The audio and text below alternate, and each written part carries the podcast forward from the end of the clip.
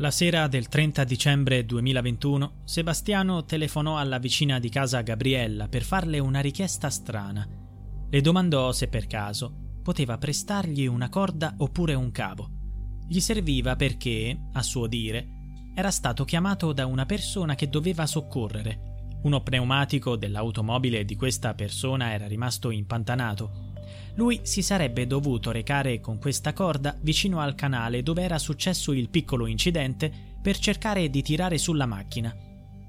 Questo dettaglio rientra nella misteriosa vicenda della morte di Liliana Resinovic, la donna scomparsa il 14 dicembre 2021 e ritrovata il 5 gennaio 2022 in un bosco a Trieste. Ciò che suscita curiosità è che pochi giorni prima del macabro ritrovamento del cadavere di sua moglie, Sebastiano Visintin aveva effettuato una telefonata insolita alla sua vicina di casa, Gabriella Micheli.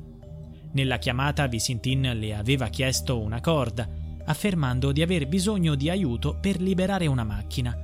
Questa informazione è emersa da una testimonianza resa dal perito Luca Russo su incarico dell'avvocato Nicodemo Gentile, che rappresenta il fratello di Liliana.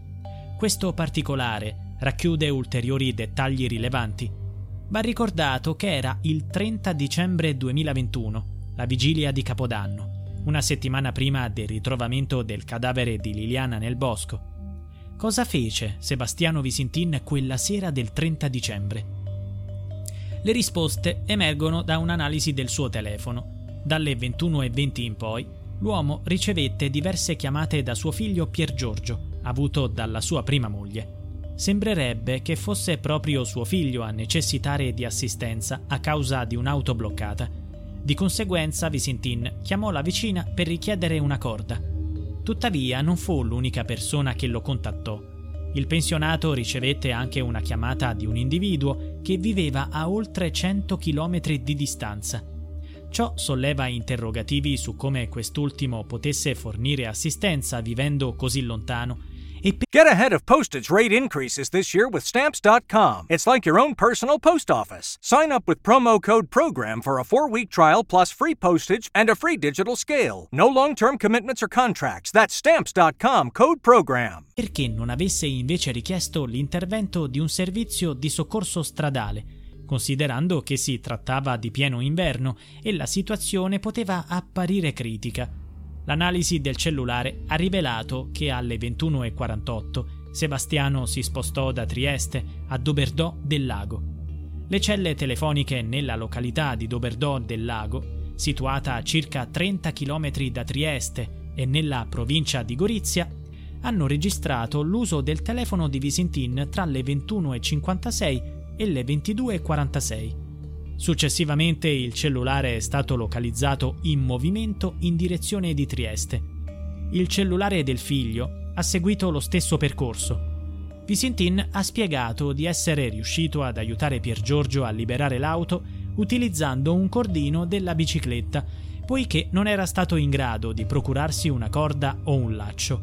L'avvocato Gentile ha richiesto alla procura e al giudice di effettuare ulteriori indagini su questa circostanza e ha proposto una ricostruzione della scena per determinare se sia effettivamente possibile liberare un'auto che pesa diverse tonnellate utilizzando un cordino così esile.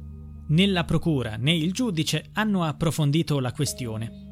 Durante le scorse settimane sono stati ascoltati in procura Laura Grassi e Giuseppe Gramegna, due amici di Liliana.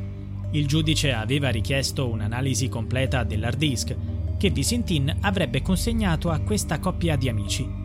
Inoltre sono stati interrogati per scoprire se avessero informazioni riguardo alla somma di denaro ritrovata in casa di Resinovic.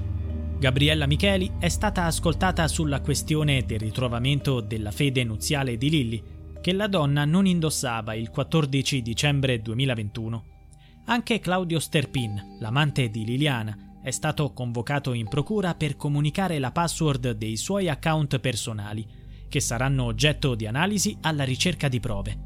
In sintesi, l'indagine prosegue, ma il quesito rimane irrisolto. Liliana si è suicidata? O è stata vittima di un omicidio?